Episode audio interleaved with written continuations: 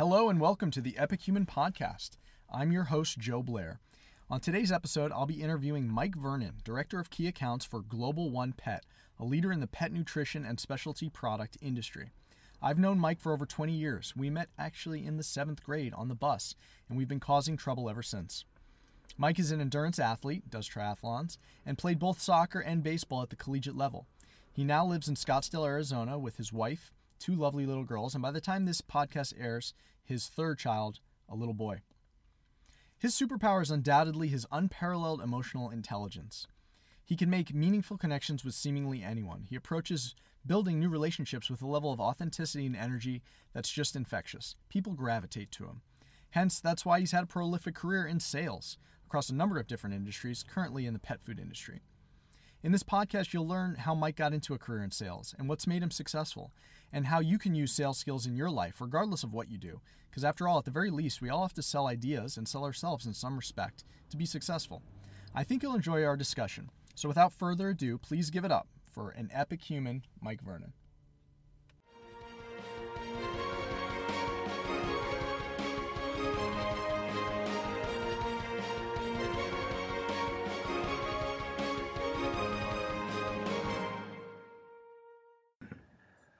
All right. We are live with uh, Michael Case Vernon, uh, sitting out in Scottsdale, Arizona. Uh, how you doing, Mike? I'm doing good today, Joe. Awesome. Thanks for having me. Yeah, yeah, great to be, uh, great to have you on the the very first podcast, uh, which may or may not have a name yet. Um, thinking about thinking about calling the Epic Human uh, Podcast, but it could have a totally different name uh, by the time anyone besides us hears this. So, um, so thanks for going on this this journey with me. Um, but uh, yeah, man, I guess just to start, uh, maybe tell us a little bit about uh, you know what you do, and uh, and and and about your your company and uh, and and the the types of customers that you're serving. Sure. Uh, currently, uh, I'm working for a, uh, small, kind of innovative uh, pet firm.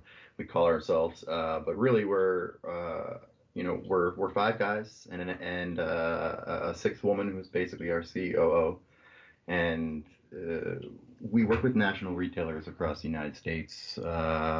Generally, you know, channel specific.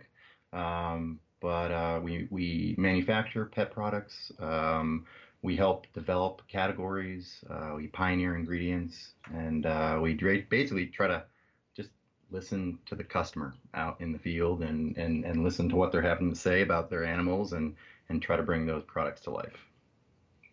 Wow. Yeah, uh, and it's called Global One. Yeah, Global One Pet.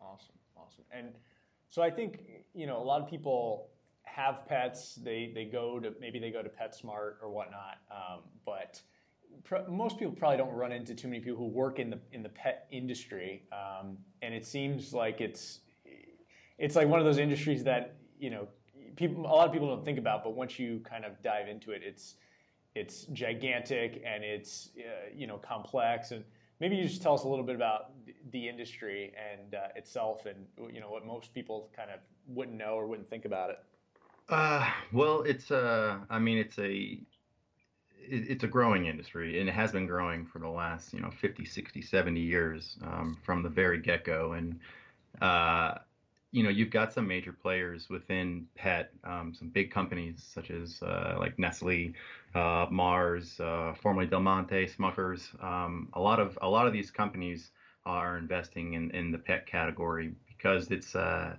it's got some similarities to some other really profitable channels um, that they're working in. The fact that it's relatively recession proof. It's not recession proof, but it's it's pretty darn close. Just like grocery, you got to buy food, you got to buy uh, things for your animals that you're going to need, and, and in particular, as pet ownership has like steadily climbed, and people are treating their pets a little bit differently now. It's it's no longer uh, uh, just uh, you know leave the dog outside uh, near near the barn. I mean, these are members of the family now, so Yeah. people are uh, people are spending money in it. So it's a I mean it's a billion you know multi billion dollar industry um, with uh, a few key players and um, lots and lots of uh, channel strategy for sure from the uh, manufacturer side.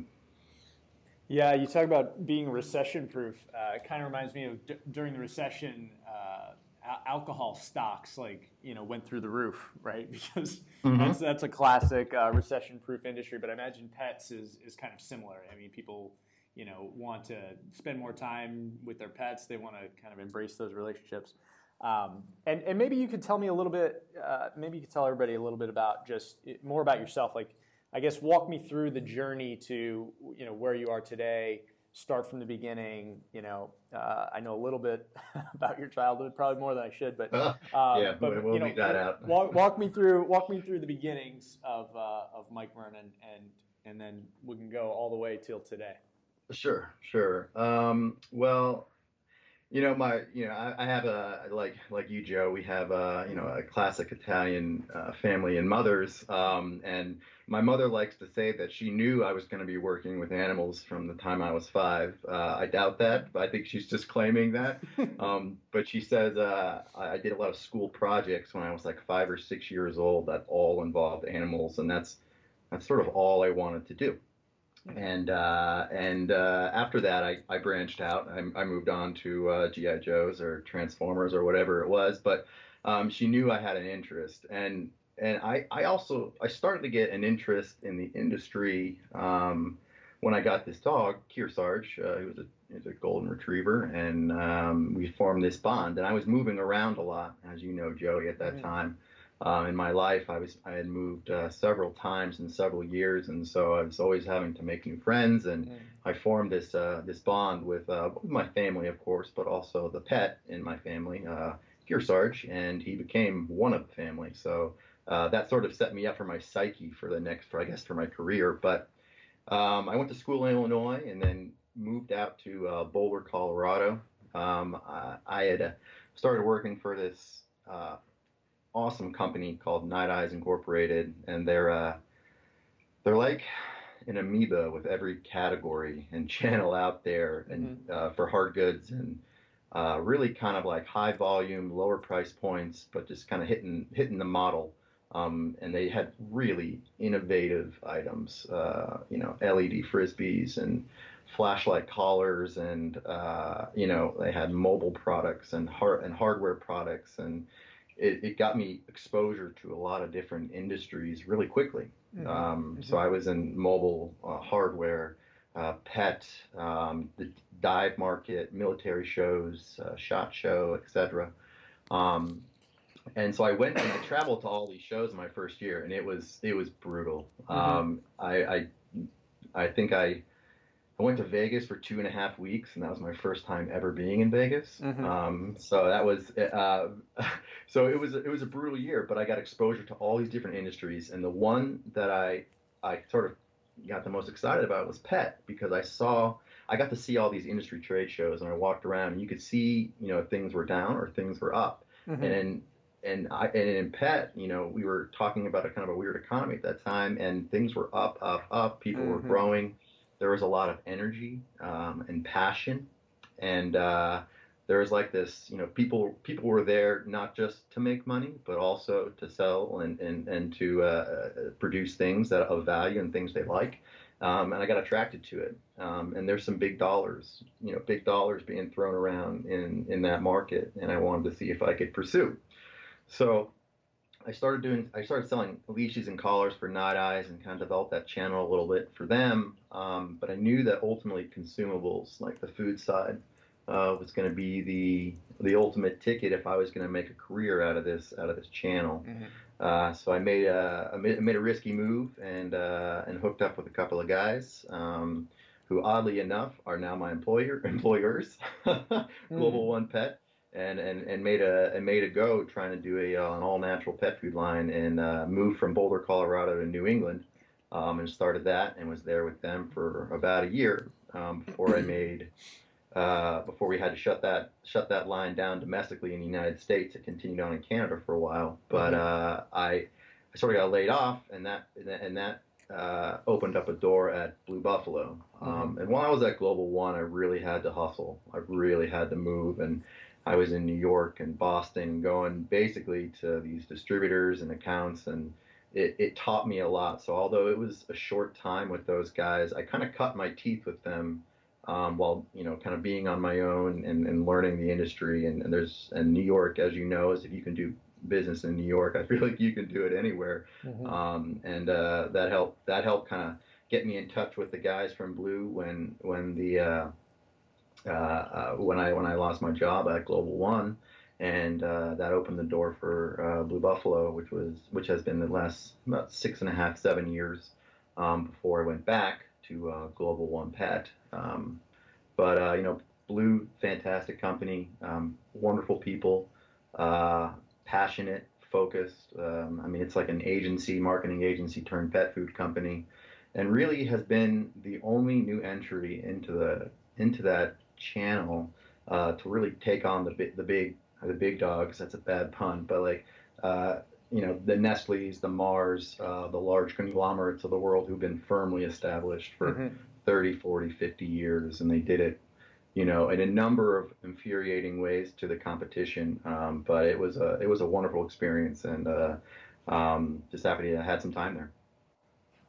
That's awesome, and uh, so I th- I think it's well known that. Um, first off, that, that's a really you know fascinating journey, you know, and kind of lots of twists and turns. Um, but, but I think most people know that sales is kind of a, a, really valuable skill in life as well as in any career. Um, but actually doing the, the sales function at any company is, uh, is the lifeblood of the organization. It's what you know gets money through the door. It's, it's the top line. It's, it's incredibly important. Um, if you could take take me back to the very early days, you graduated college, um, and and you're thinking, what do I want to do? Uh, tell me about you know how how how what it felt like to to get into sales. Like how did you how did you first kind of make your way in, um, and what was that what was that decision process like? Sure.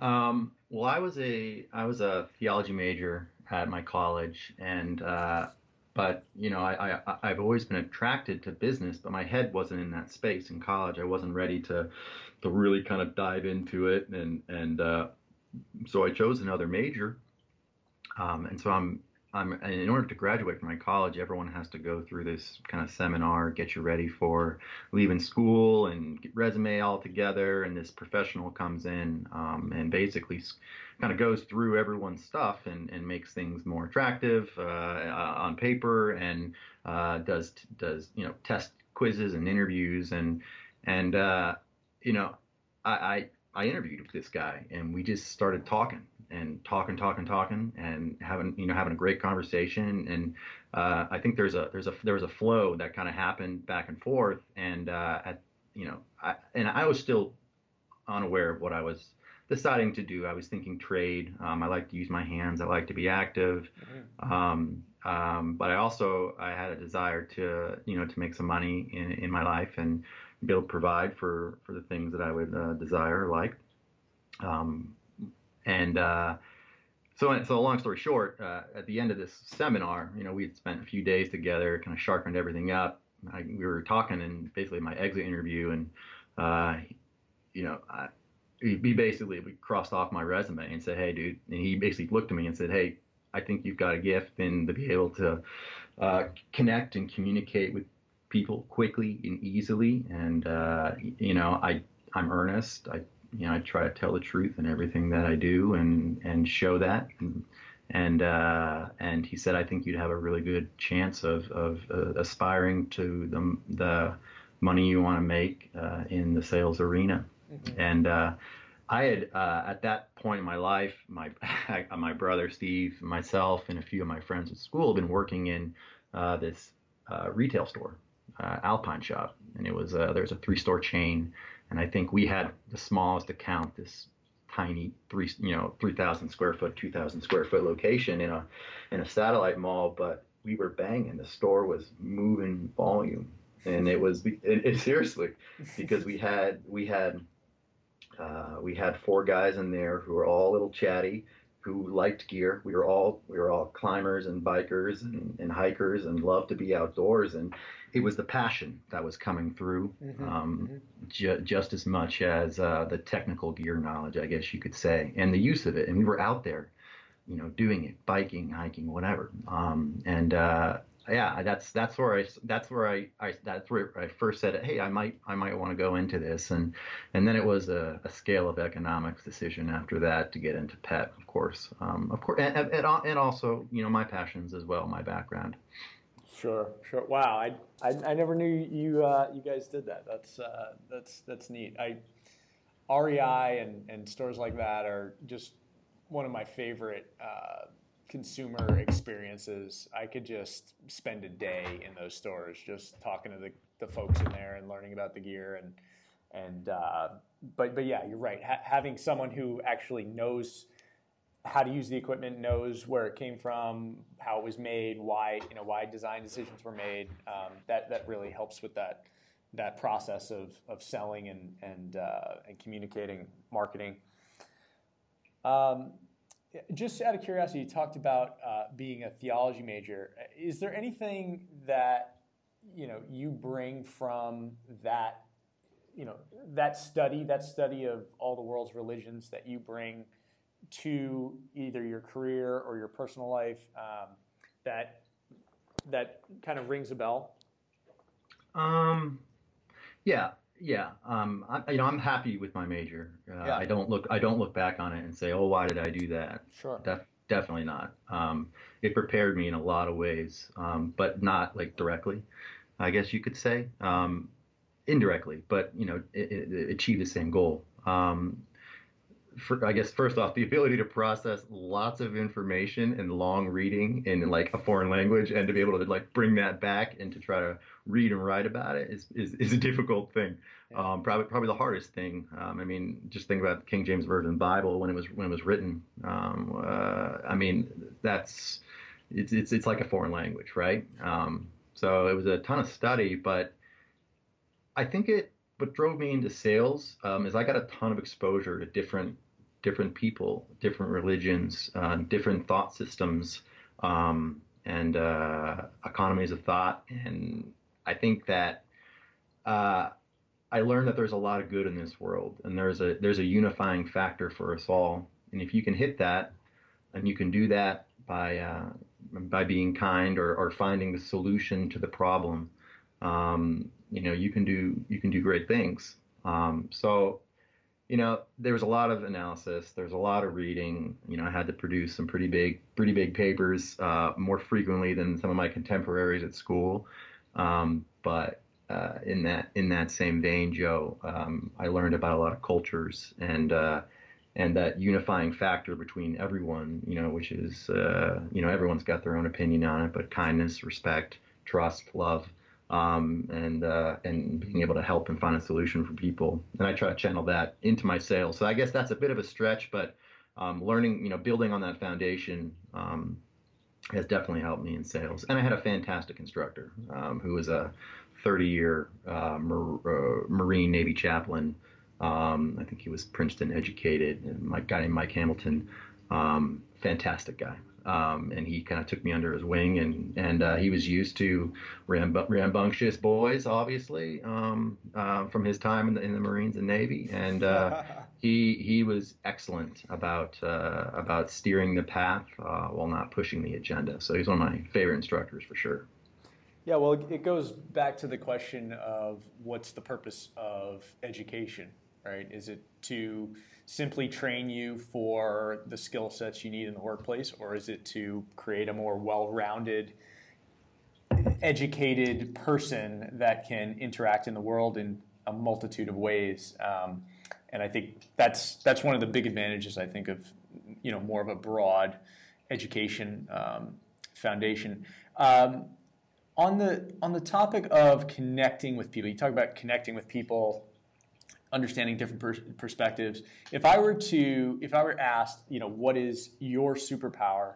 I would say it's the ability to create eh, connections and relationships with new people right away. You know, be memorable, be engaging, find out what people are about.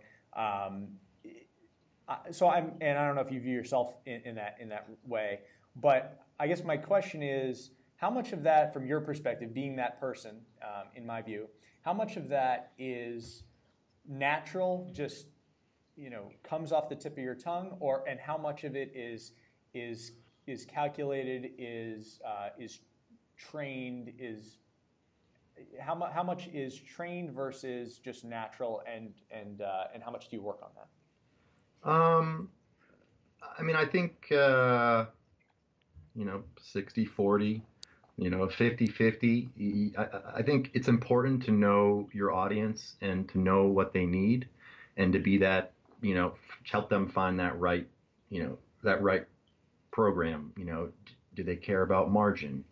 Do they care about volume? Do they care about growing? Do they want to grow a brand or they do they want an established brand?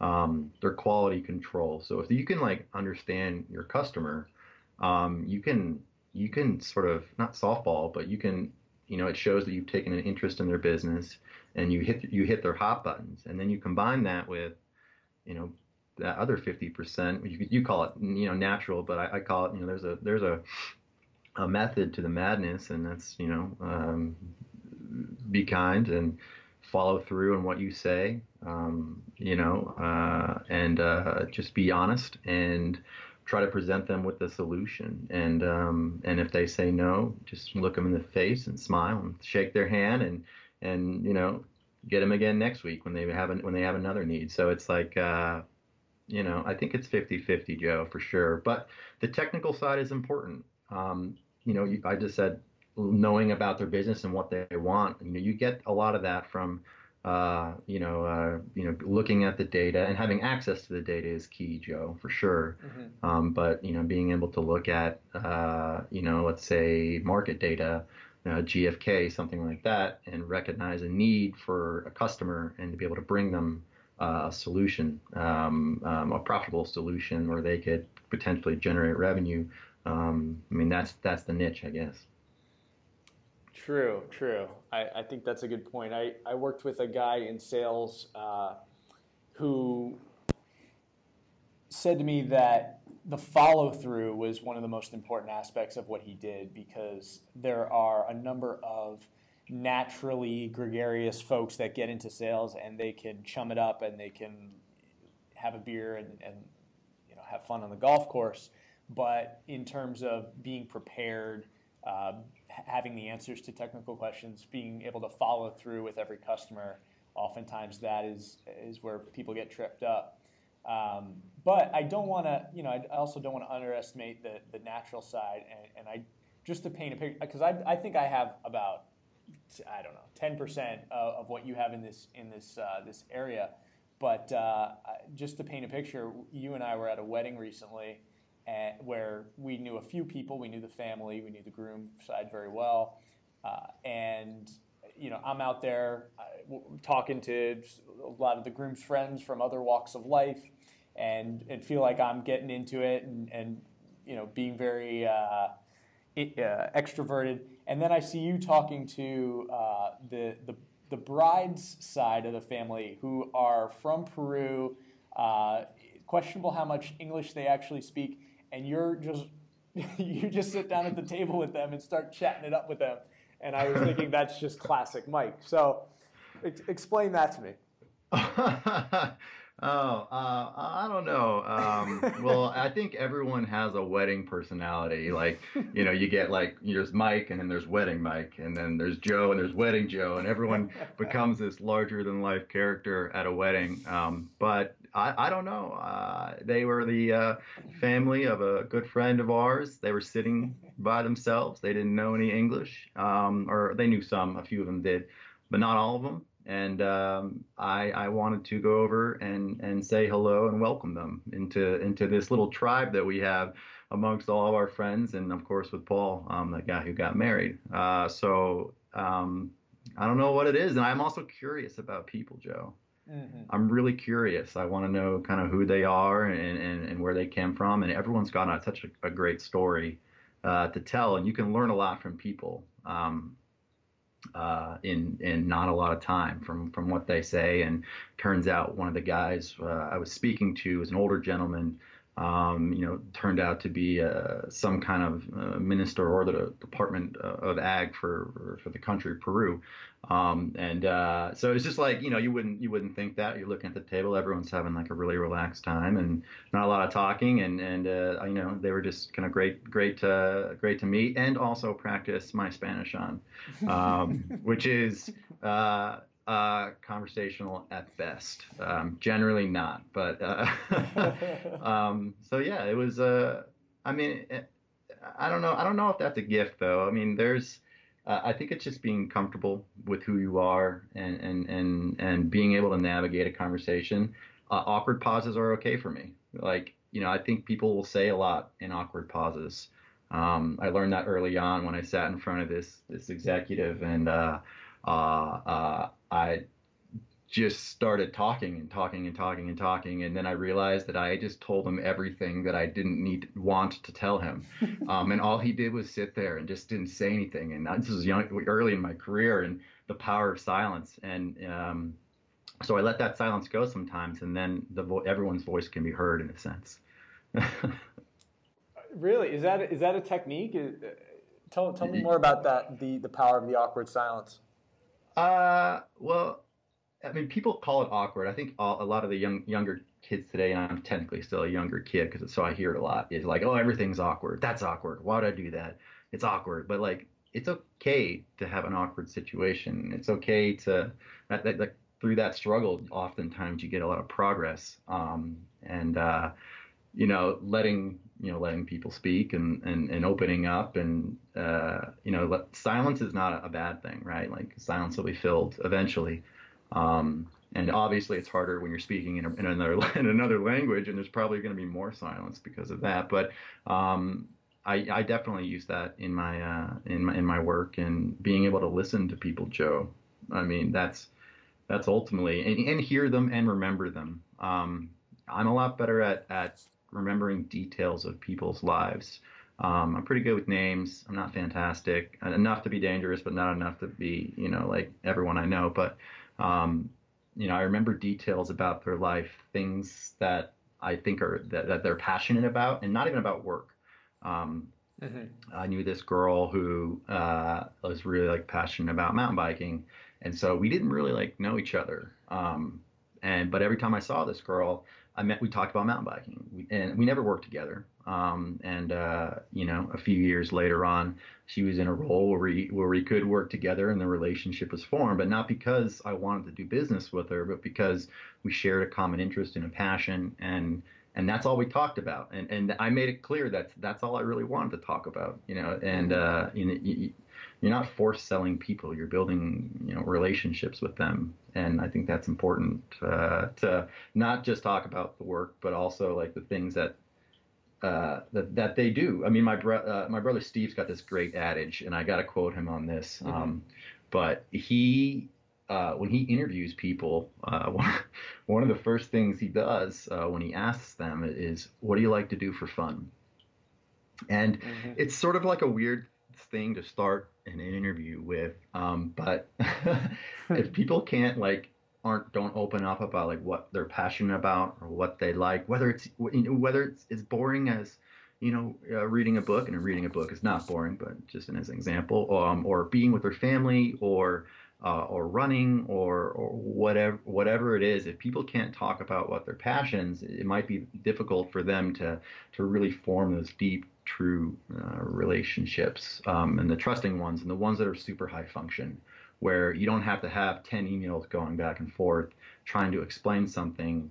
You know you can do it via an email and maybe a text um, or maybe a beer you know like and you can get stuff done very very quickly um, when you have that kind of established trust so they know that you're not trying to run anything by them and vice versa and do you just remember all that stuff do you just keep all that stuff in your head or do you have a system that you use to kind of track those things and jog your memory Oh, uh, uh, you know, I, I use uh, a standard CRM tool, but uh, really, it's it's in my head. It's in my phone. Um, I'll write, you know little things here and there, but I tr- it's mostly in my head, Joe. Um, just trying to remember you know people and um, I'm great with the face and and uh, as far as you know being able to recognize people and seek them out and uh, yeah, I think it's a little bit of both. Some of it's working together, you know, but a lot of it's just you know a conversation we had three years ago uh, at a bar in Las Vegas, you know, at an industry show, and uh, we had a good laugh and. Um, I remember a good, genuine laugh for myself too. So if you can make me laugh, you're pretty much in. nice. Yeah, I mean, and I think uh, I think what you talk about in terms of sitting down at the table with the the Peruvian family uh, because they didn't know anyone, because they were kind of the the ones who were new to the group. I, I think that's a I mean that that goes beyond just being gregarious. That's that's going out and seeking out the folks that maybe are are less comfortable. Um, and I, I always I always think back to when I first you know moved to a new school to, in Connecticut. Uh, you know there were one or two people that reached out to me uh, and and kind of noticed that I was uh, the new kid the new kid uh, more lonely uh, at that point. and I always thought that was a really valuable skill to have uh, and obviously now as a parent, kind of I'm trying to instill that value. Um, but it's you know it's a hard thing to do. It's it's both it, it's difficult as an adult, let alone as as a kid, being kind of you know much less mature, much less secure in yourself. Um, I guess how do you think about that as as a parent? Uh, your kids are a little bit older than mine. Um, is that something you, you, you know you try to instill with them, and, and how do you do that? Sure. Um, you know, my kids are, um, you know, a little young. I mean, they're basically uh, five and a half, four, and and one on the way. And, uh, you know, my, I'm not gonna force the, that on them. Mm-hmm. I think there is a little bit of natural, but I'm gonna, I'm gonna. I mean, I don't want, I like, I don't. If they don't want to give some, like, even one of my friends a high five, and like, they don't have to, mm-hmm. um, because I want them to be comfortable and. And if they if they would like to give a high five, that's great. Um, and but if they don't, you know, I'm not going to be like, you know, you know, give them a high five or give them a hug. Like I don't like, I'm not like, I don't, my kids don't overhug, mm-hmm. you know, just go around, you know, and, and cause I want them to really, truly, genuinely feel that. Mm-hmm. My, by the way, my kids give high fives all the time if they want to, but if like, if they sure. don't know you and if like they just met you or something like that, they're not, they're not going to do that. And, and I'm okay with that. Mm-hmm. I'm okay with them being a little more, more reserved, at least until they're older. Mm-hmm. Um, but you know, I think you know uh, manners are important in a sense. So we, so I, you know, I, I teach them. Uh, I try to teach them to say hello and be grateful and thankful for the gifts and the uh, opportunities that they receive. And I think they're starting to get. I think Evie's almost six years old now, and, and she's starting to come together as far as, uh, you know, thanking people for for for generosity, um, or if they're she's visiting a friend's house, um, mm-hmm. or even if I put another helping of mac and cheese on her plate um, because they, you know that you know they just they just don't know when they need to be grateful. And um, so I guess that's where I kind of focus is just uh, just on that gratitude aspect of it and and and to do unto others and, and to be kind. Um, but also be interesting and take an interest in things. Um, I don't care what they do in life. I really don't. I know that they're going to be great.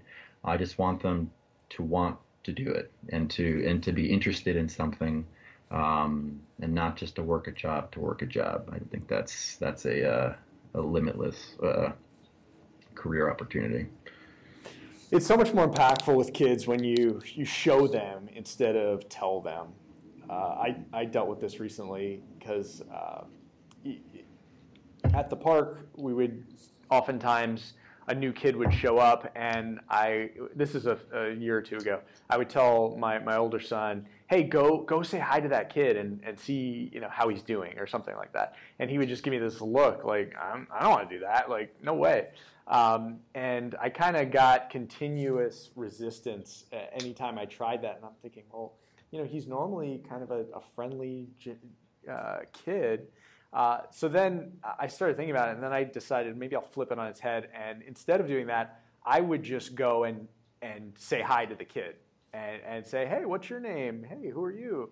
Uh, and that was a much more productive uh, process, I think, because it took the pressure off of my son, and it made it, and it again, it was showing by or, or teaching by showing or teaching by leading, as opposed to hey, go do this, uh, and, and putting all the pressure on on you.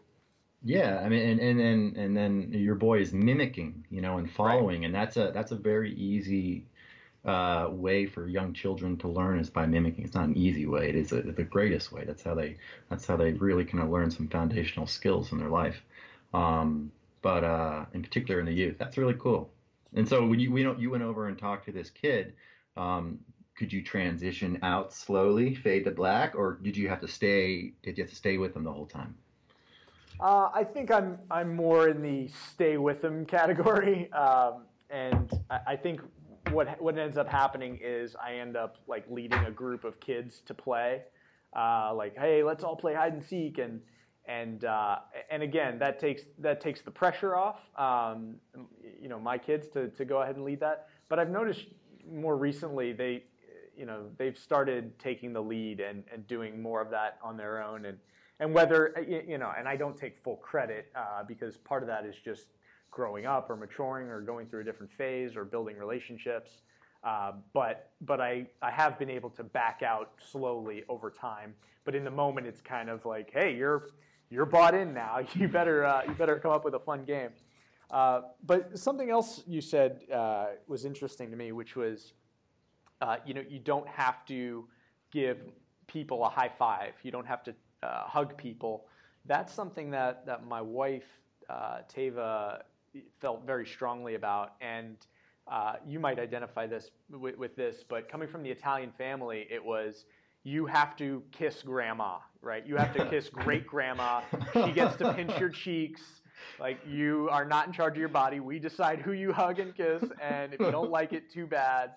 Uh, and so for me, it was it was a bit uh, jarring to say to flip flip that and say no, you're in charge of your body as a kid. But I I've come around full circle, and I think uh, it's it's really important uh, to to kind of give young people uh, that ownership over their body, and I'm in charge, and I need to feel comfortable with with touching people. Uh, I mean, especially in today's world.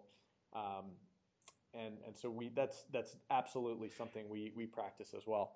Because think about it, like you know, you know the parents have probably known themselves for a while or let's say like two two parents are friends right and they've known each other for like 25 years and you want your kid to like the other person right mm-hmm. and to show that you know your your you know your your kids are are, great, are are happy great kids and they love you too but this is the first time that your children are meeting the other people sometimes right so think about yourself you know think about like you know, going out with a group of friends and like meeting someone for the first time, and the first thing you do is jump in for a giant hug.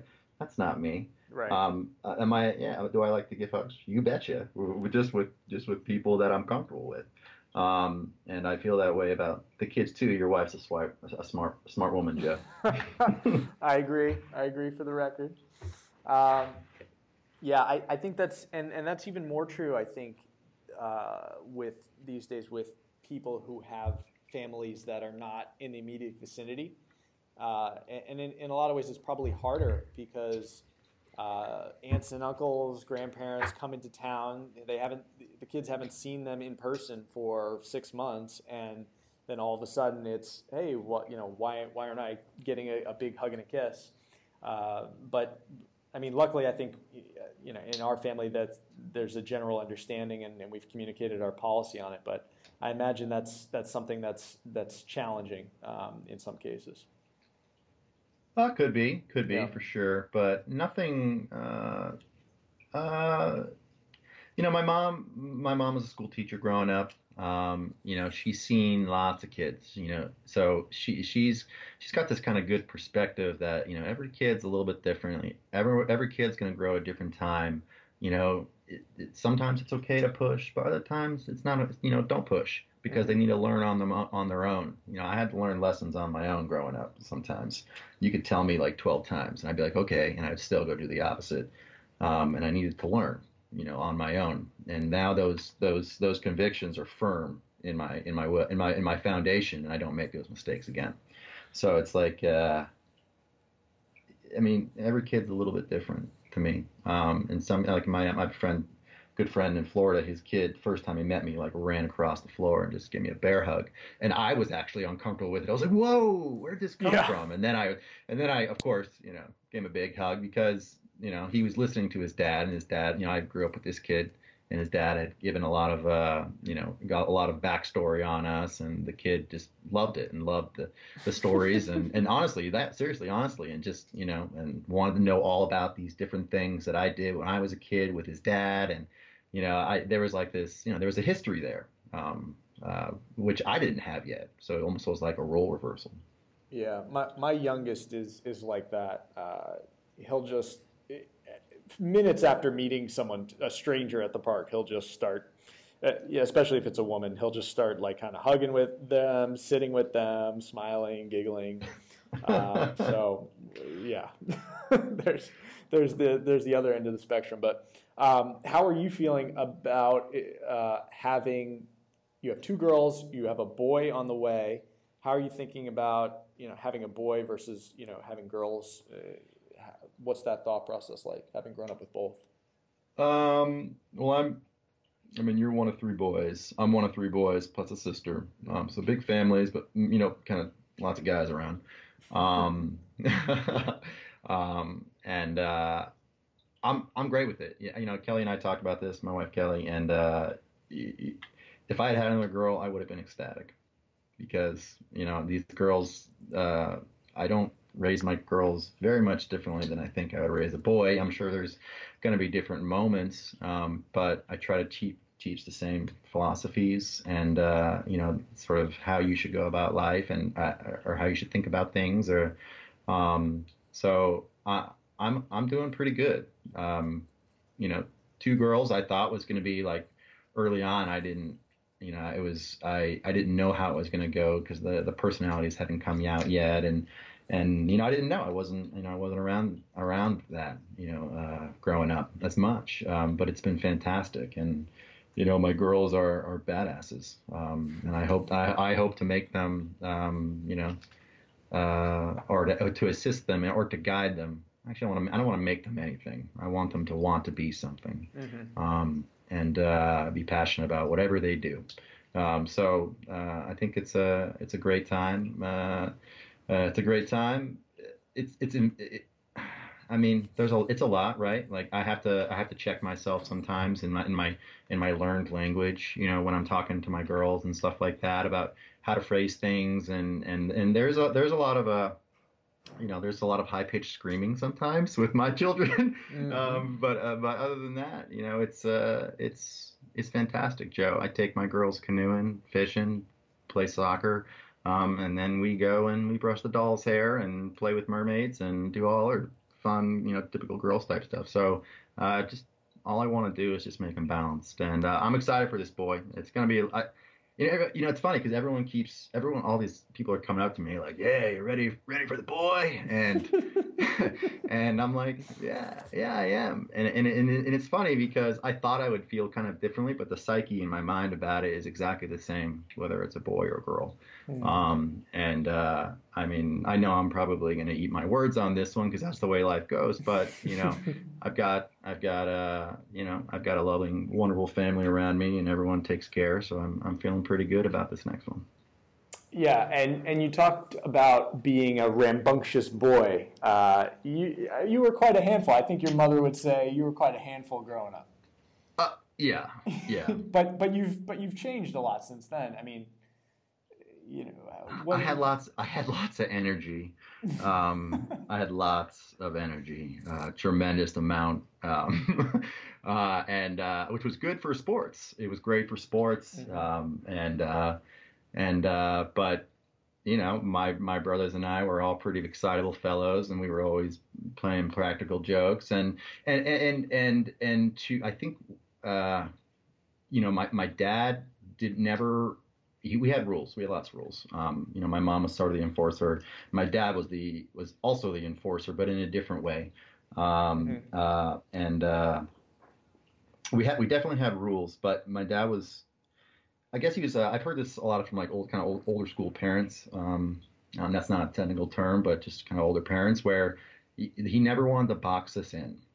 Um, and, and he used to tell my mom that, and she never got it, and I never got it either. but he would he would say, "Don't box them in," and it's funny because you, and, and we were never doing like really bad stuff, like mm-hmm. you know, like I would jump out of a tree and land in a pile of leaves and get hurt or something, and then my mom would yell at me. He's like, "It's okay. He's on an adventure." You know, like he, he he would he didn't he never wanted our creativity to be stifled, and you know, if we needed to, you know, go for go for a walk, you know, he would let us. And I, I don't know, he he he his approach was really good, um, but he definitely you know never really boxed us in. Now we had discipline and we got grounded and had all that crazy stuff um, which is actually not that crazy because it happens. But um, you know, he was he was a little bit different in his strategy.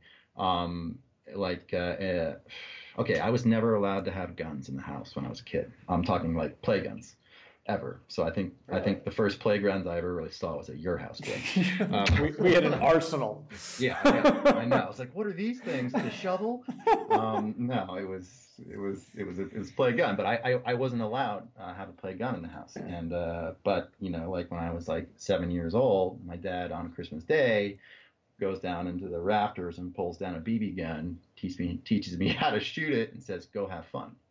You know, mm-hmm. um, and we would go out and we had some property and go out into the fields, and you know, we weren't getting into trouble, and we would just kind of go and and be boys, and we and we definitely we definitely you know push some push some moments, but we survived. Um, so it was, you know, we weren't allowed to play with them, but we were allowed to use them, but we had to respect them. Mm-hmm. Um, and I think that that was important. So we you know we were taught some some basic elements of gun safety and all that stuff. And really, this is just for you know a pellet gun or whatever, but um, we could go out and use it um, but we couldn't shoot at other people. I mean, uh, obviously, and even with play guns, like you, you could you could come over to my house as a kid, but you couldn't bring bring your play gun. Mm-hmm. You know, so. Um, but it wasn't like he was anti-gun because he wasn't. I mean, you got a you got a seven-year-old BB gun. That's crazy. Um, yeah. Uh, but he trusted us and he taught us, and we, and we we really respected we respected that. So. Yeah, yeah. We um, we uh, I mean, that was pretty progressive for your parents to not allow play guns, you know, in that time period. Um, that was, I think, less common. Um, but it's interesting that they, uh, the flip side of it is that they, they would let you have a BB gun at a relatively young age um, under, under proper guidance and whatnot. Our house was kind of the opposite in that not only did we have every kind of play gun, but we also had real guns in the house. My, my dad, being an ex-military guy, had uh, two handguns locked in a, in a safe um, for for most of our growing up, and and similarly, we not quite that young, but at a relatively young age, we we went out and shot BB guns, shot real guns, uh, you know, early teen type of years, and learned about gun safety, learned about never never point a gun at something you don't want to shoot, uh, all those all those uh, very important tips, um, and uh, and things I still think about. I think I I respect guns and the and the the danger of guns, I think, a lot more than a lot of people have a lot more experience with guns uh, because of that kind of early um, experience. Um, you talked a little bit about your dad. I mean, how old were you when you lost your dad? Um, talk to talk to me a little bit about that experience. I remember I remember it well myself, but um, how how has that changed the person you are, um, the the way you want to be a dad? uh, and, and, the way you want to build your your family? Ooh, um, a lot. I think I, would say uh, I, you know, my dad passed when I was 16 years old, sort of right in the middle of high school, lots of stuff going on, um, and uh, it. Um, I was I, I, was sort of forced to grow up pretty quickly. I had a younger brother and sister, and I and I I would just I would just rain terror on them. I would just absolutely just rain terror. Like my poor little brother. Oh my gosh, we we get him dressed up in pads and just put him out in the in the mud, just beat him up. And he we were just playing football, but like you know he was so much smaller than us. But we would, but it, it, I stopped thinking. Um, I stopped thinking so much about myself, to be perfectly honest. Mm-hmm. And what I was doing and where I was going and what's going to happen to me versus um, what's going to happen to them and the people around me. And really, it was my immediate family. Mm-hmm. Um, and I was sort of thrust into this role, and my my older brother even more so. Um, but uh, I just I, had, I, I did have a fundamental change, and it took it was like a reboot for me. It really was. Like I sort of shut down for about six months, mm. and then kind of came back, kind of a, almost like you know living in in a, in a, in a different purpose. Still an SOB sometimes. Don't get me wrong. Still raining down on my sister and brother, but um, always, always with this little growing seed of like of of what of uh, of and I'm not feeling a void of, of of my father, but that little parental seed planted in the back of my head because um, I wanted to be there for them because I felt I, I felt honestly, Joe, I you know, I loved my dad. He was a great guy, great man, good businessman, um, good writer, um, great athlete, and uh, I I felt honestly really bad that my sister and brother Dave didn't get more time with him like my like Steve, my older brother, and I did. Mm. And I so I tried to, and I could never emanate. You know, I could never match that at that age. But I tried to get little little pieces uh, along the way, and uh, I think that that made me feel better because it brought me closer to my dad and it also you know provided some care and comfort that might normally not be there you know with a single mother household uh, to my my brother my younger younger brother and younger sister yeah I, I i can't imagine how challenging that that was i mean and i was there for for a lot of it um, but it was like you know it was like looking into it was like looking through the glass, right? I mean, you, you can only get so, so much of a, of a sense of it. Um, but uh, but your your personality did change quite a bit. You know, I would say as a result of that, you know, having to mature uh, early on, and and yeah, I think there was there was a obviously a, a, a grieving period, um, but and you moved, so so we weren't together day to day, but Right. Uh, I think that you know that had a, a, big effect on your your maturity level and and the way you kind of view the world and and whatnot. I mean, and that's just me from the outside looking in, but um, it seems like you manage stress a lot better. I mean, yeah, over time. Um, yeah, and, and not to get too too far into this, but it was a you know pretty traumatic moment, and um, you know things don't compare sometimes to like the stress of of a of a of a, a traumatic moment like that and that yeah. was uh so I, I i think you're right i, I try to be cooler um i tend to be cooler um in moments everyone everyone has their moments right but um uh being able to kind of see the calm because ultimately i know if i'm selling you know it's just dog food or it's just treats or it's just some other line i'm trying to nail into a like a national retailer or whatever, um, because it, that that is what it is, and it doesn't hold a candle to the you know the depth of you know a loss or um, or another even other traumatic moment. Um, you know, it just uh, so yeah, it definitely it definitely cooled me out. I also found uh, I found my rhythm a little bit after that, where I realized I needed to be uh, working out a lot uh, to get somewhere. Sort of my heebie-jeebies. I'm talking about you know being a kid with tons of energy, um, just to be able to to be able to like come to a point where um, you know I, I need to listen to myself. I'm, uh, my body needed to have action. I need to run yeah. six miles, eight miles. I need to go bike 50, um, or swim a couple, or run up a mountain or something, and just you know just enough like every few days to to uh, to kind of cool my jets, and then I just had you know I was much more clear in the mind. Um, yeah. Yeah, I think that's I think that's really important. I mean, and they it's said that that's especially true true for boys, you know, in in the early years. But I think for all kids, um, the idea of just sitting in a classroom for six hours and hardly moving, recesses going away, uh, is just I don't know. It just sounds terrible and, and it sounds short sighted and just illogical.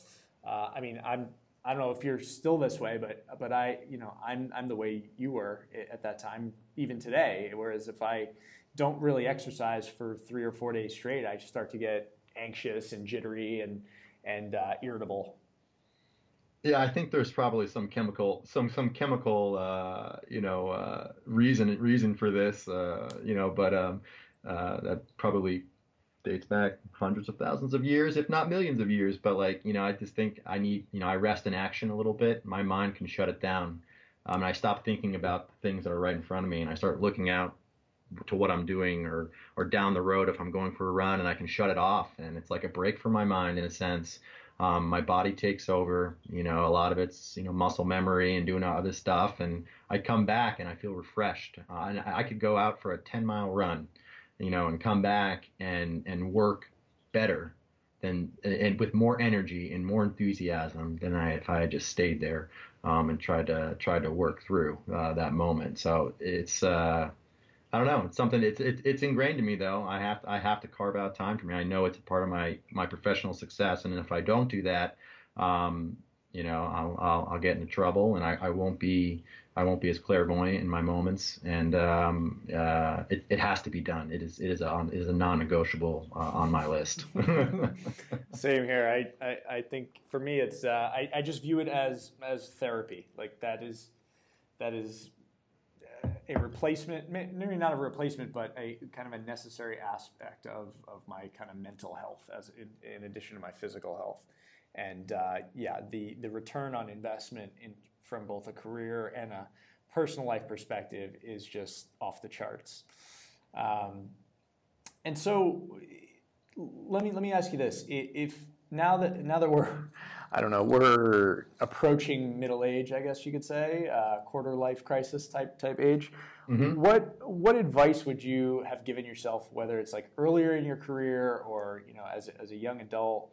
Uh, knowing what you know now, what kind of advice would you would you have for your yourself, your a younger version of yourself? Oh, um, hmm. I would have said lots of things. Um, honestly, um, I would have told myself to take more time for me in a sense, and not that less time like at the office because I think it's important to put to put your time in. And you know, I worked a lot, or in my mm-hmm. early days, a lot of hours, and and uh, you know that time is irreplaceable, and it accelerated me at a trajectory because I was consuming so much information and and trying to and trying to to grow and learn and build my business and being at the office and being around people is is important. Um, but uh, I mean, we, we just talked about the, the rhythm a little bit and mm-hmm. finding your rhythm. I would have told myself my rhythm a little bit more because it was a, such a learned process um, through trial and error. Um, mm-hmm. some and sometimes error.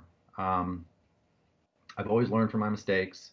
Um, I, I, I, think about them. I dwell on them probably too long. Um, I think if I could disconnect like the uh, if I could disconnect like worrying so much about the moment um, versus making sure that you learn from the uh, from the error. I mean that, and I told myself, you know, now telling myself ten years ago, I think I would have had a, I would have removed a lot of unnecessary stressors along the way that you know shouldn't have affected me or or shouldn't have made me you know act a certain way. Um, but really, I would I would have shared shared my rhythm, shared my balance. Hey, you know, it's like I didn't know. It's like I, I knew myself at that age, but I didn't really know myself or what I need to perform at the highest level. You know, being an athlete in college, you know what you need to do. You know, you you, you got to hit this ball.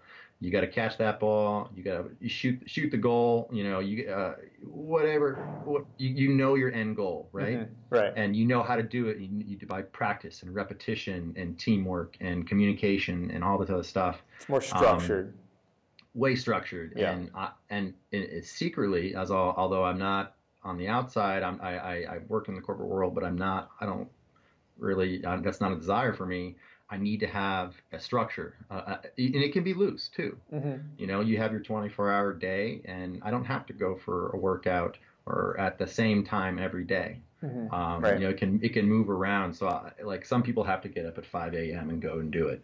Um, but sometimes I wake up early in the morning at 6 a.m. and I got something rolling in my mind and I want to go sit at my desk for two and a half hours and, and bang out some good emails or make some some calls to the East Coast or whatever that may be. And I know that you know the time put in there, um, you know, I'll be able to you know offset that later in the day with some kind of workout.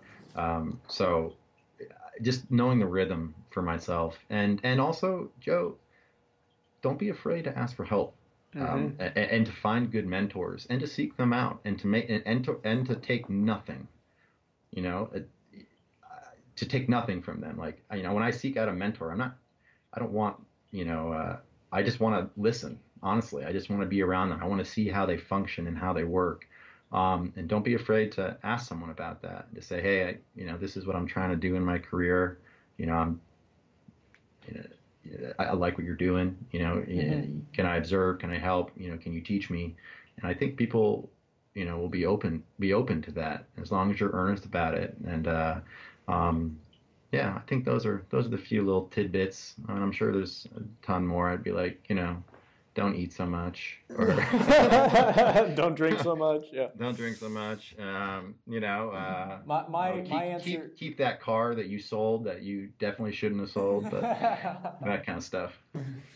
Um, in just in thinking about that question for myself i i would just tell myself to just not worry so much. I, I think that's and you mentioned that uh, as well but just I, I remember very early uh, in my career, and still to this day, but uh, more so earlier, just being constantly worried about the future. Just oh, what's going to happen? You know, what happened? What's going to happen if this project doesn't go well, or you know, where am I going to be in five years? How's it all going to unfold? Um, whereas recently, uh, I'm trying to what I call just be more comfortable with uncertainty uh, and just comfortable with I don't know what's going to happen in two or three years, exactly where I'll be, exactly what I'm, I'll be doing, you know, exactly at what point in my career I'll, I will be, but just kind of having the, the confidence that I'll be able to handle it when I, when I get there and that good things will happen because I'm, I'm working hard now and I'm, you know, and I'm not, not just working hard, but working with great people, working on something I believe in, and uh, and building relationships you know, in a genuine way, and that just just having more faith that it's that it's going to work out uh, is something I tr- I try to work on, and I you know I definitely would have liked to be you know have a have a more honed skill set in that area earlier on in my life. It's funny. Sometimes I think that the stress is i know this is not super the stress is almost needed though right? Sometimes for me. Yeah to there's a tension. to, to keep me and, and and i don't want it right? I don't want to have like these feelings upon me and um but you almost need it a stressor in order to provoke a reaction um and and the more pressure that is put on me the greater the reaction that i have um to almost push it off of me. yeah, that big boulder off. Of me. I know what you're um, saying. So, but but ultimately, when that I guess when that boulder gets rolling, I mean, uh, you know, I, yeah, yeah, I don't know, I don't know, I don't know about that. No, I, I know I, what you mean. I, there's because there's a tension, right? Because you could always look back and say, well, if I hadn't worried so much about that, I probably wouldn't. I might not have gotten my my my behind out of gear in which case yeah. you know so all that worrying was actually productive in some in some way. Yeah um, although but, uncomfortable and i'm totally yeah. okay with being uncomfortable and i think going back to going and, and like meeting new people um like that's that can be an uncomfortable moment but i i'm okay with that. I've i've, I've come to a point in my life where i've learned that being uncomfortable is not a bad thing. Right. It, it, it can actually produce amazing results. Um and uh so yeah, I, I, I'm, but, but, but, embracing it and learning how to embrace it and learning to recognize it. And, and it's, it's, almost like a learned behavior where you can say, Hey, you know, here's how I'm feeling, but you know, it's for the better. And how do you, how do you deal with that? Yeah, no, I, I, I know what you're saying. Absolutely. Uh, and when you're uncomfortable, it's also when you're growing or you're learning. Uh, and, uh, and so there's, there's definite benefits to being uncomfortable. Uh, but it also has to be balanced with you, you don't want to stress yourself out to the point where you uh, are damaging your relationships, you know, your personal relationships or, or, or, things like that. So, like anything else, it's you know, good balance is probably uh, you know optimum. Yeah, ripple ripple effects. Uh, when when the ripples start becoming bigger, um, you know, that's when you know that you maybe got to deal with something. So let me ask you this next uh, and this is my favorite interview question that I that I ask, um, but it's also just something I, I, think is interesting to ask anybody. Uh, is what do you believe that most people around you don't? In other words, what is your most unpopular opinion? Uh, this this one that's an interesting question, Joe. Um, and I you don't you don't get that one a lot because um, no one really wants to hear your unpopular opinions, especially in, in this day. But um, I think you can take this a couple of ways. Um, I guess the number one for me would be it's okay to suffer a little bit, and it's okay uh, to be uncomfortable in those moments. And it's not that you're not prepared, um, but you know when uh, when I'm in a situation where there's a lot of unknowns, you know, I, I get very hyper focused. Um, I know a lot of people do that way, and uh, I think an easy way to uh, equate this would be, you know, uh, distance running or something. In order to mm-hmm. perform like at your best, you know, you have to basically run yourself up to red line and back it back it down a little bit, you know, just below that in order to perform. And that's it truly is an uncomfortable, suffering moment um, as you try to get your best time or whatever whatever that may be. Um, but if you put that context into uh, into business, um, you know, you can't be afraid of hard work, right? And and I've had like in the moment, it's terrible, right? I've had I've had you know weeks and weeks of of of just a tremendous amount of work to do or uncomfortable conversations with my customers. Um, uh, and it's it truly is sort of like those suffering moments, long hours, um, and these things can like grind on you big time.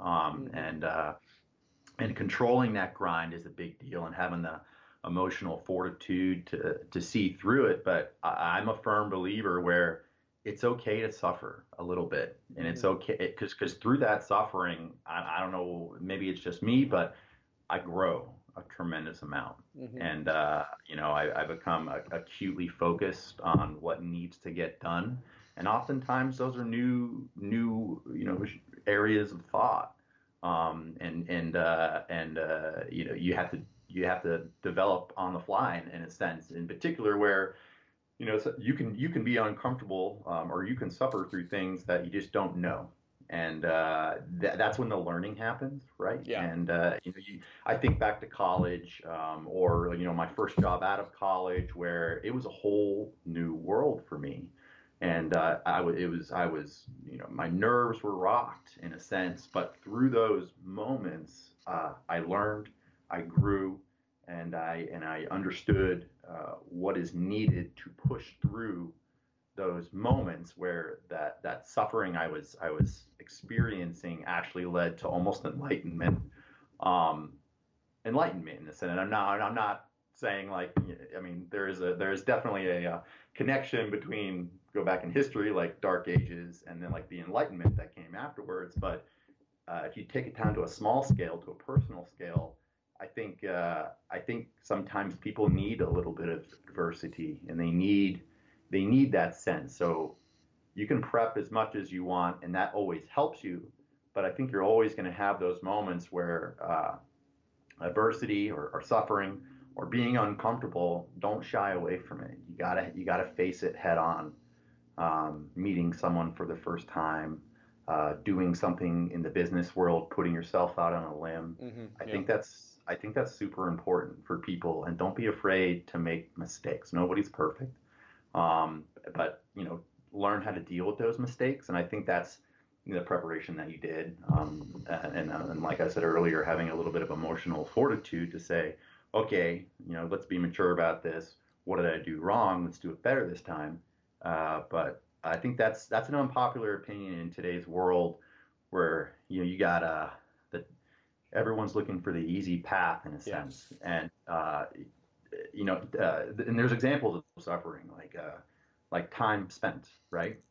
Uh, two to three years in, in, in, a job you don't like, that's kind of suffering in a, in a sense. But if you can see beyond it and you can take you know the foundational skills that you're learning in that job and apply it to your next role, like that suffering was totally worth it. And you might not have been able to get to that next spot, whether it's physically in your career or in your own mind, um, without having to be uncomfortable and uh, and, uh, and, and and push through those those dark moments and just be strong enough to see the light at the end of the tunnel.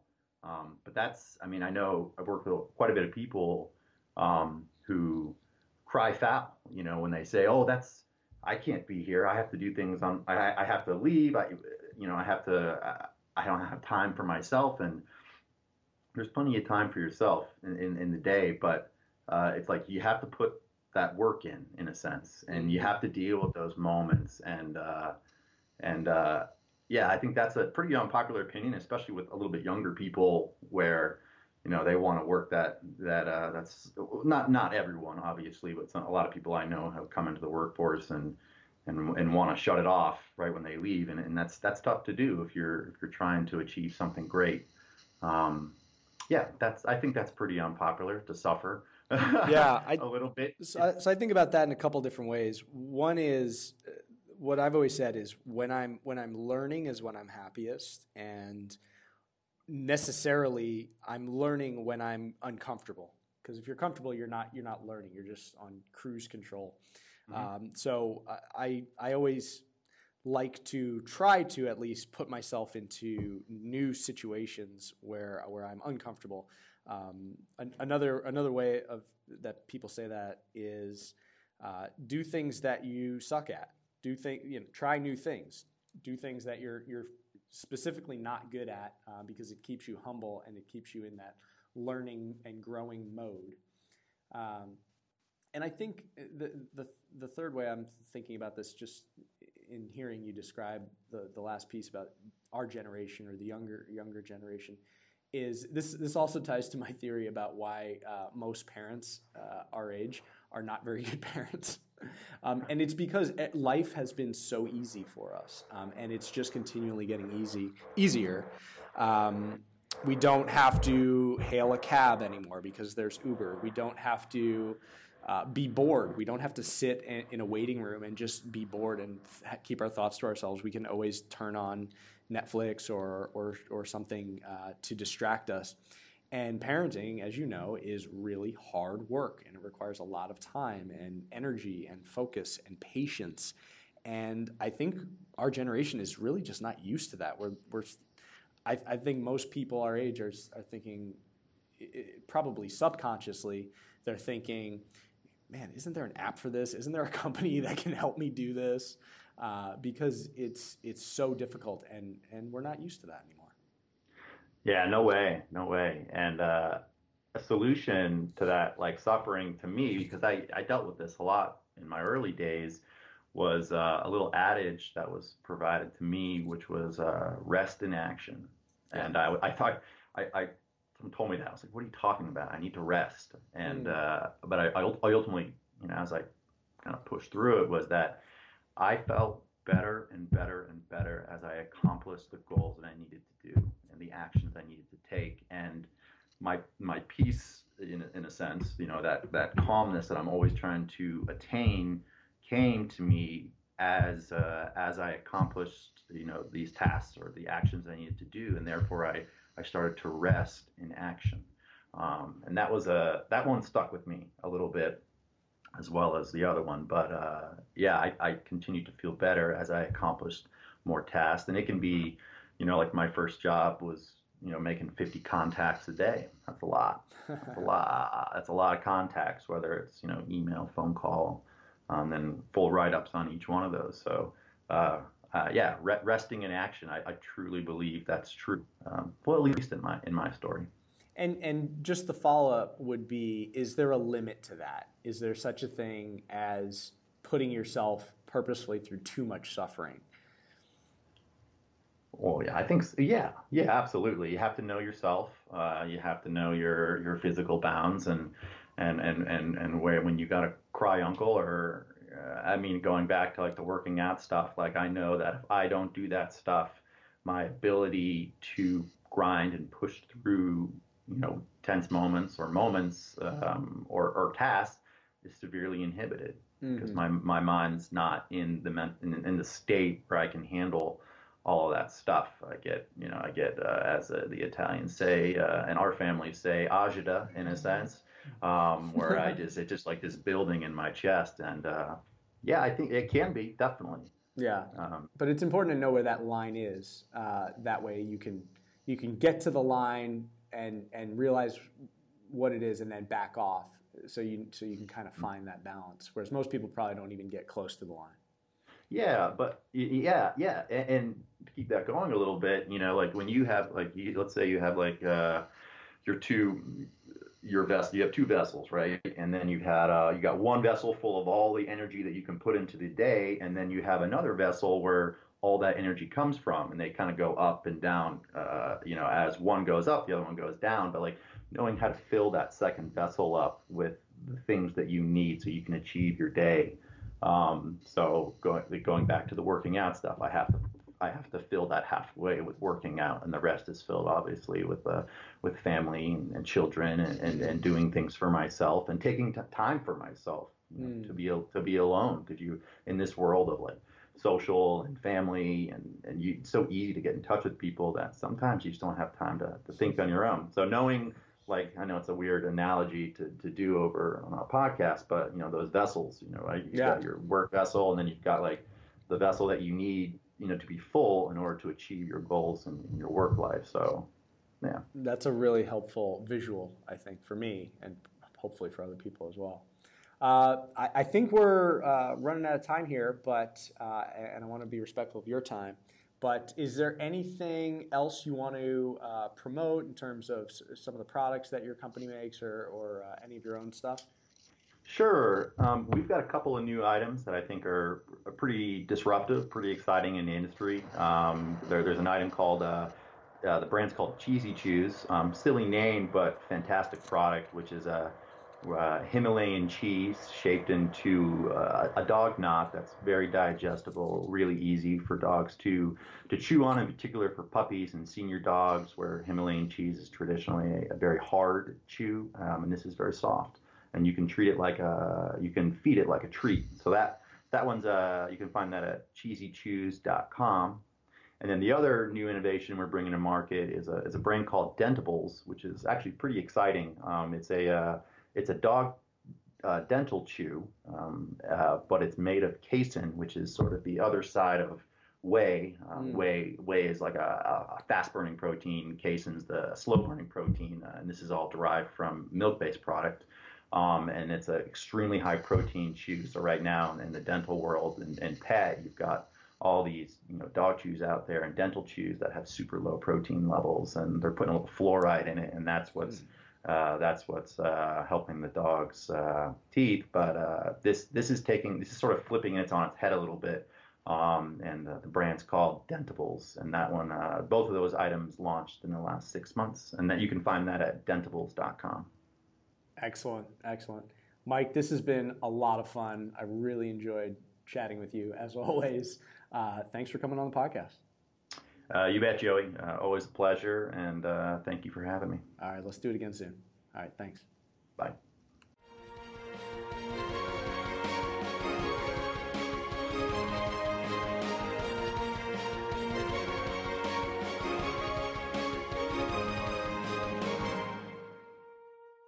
Thank you for listening to this episode of the Epic Human Podcast. Please remember to like and subscribe to this podcast on whatever app you happen to be using.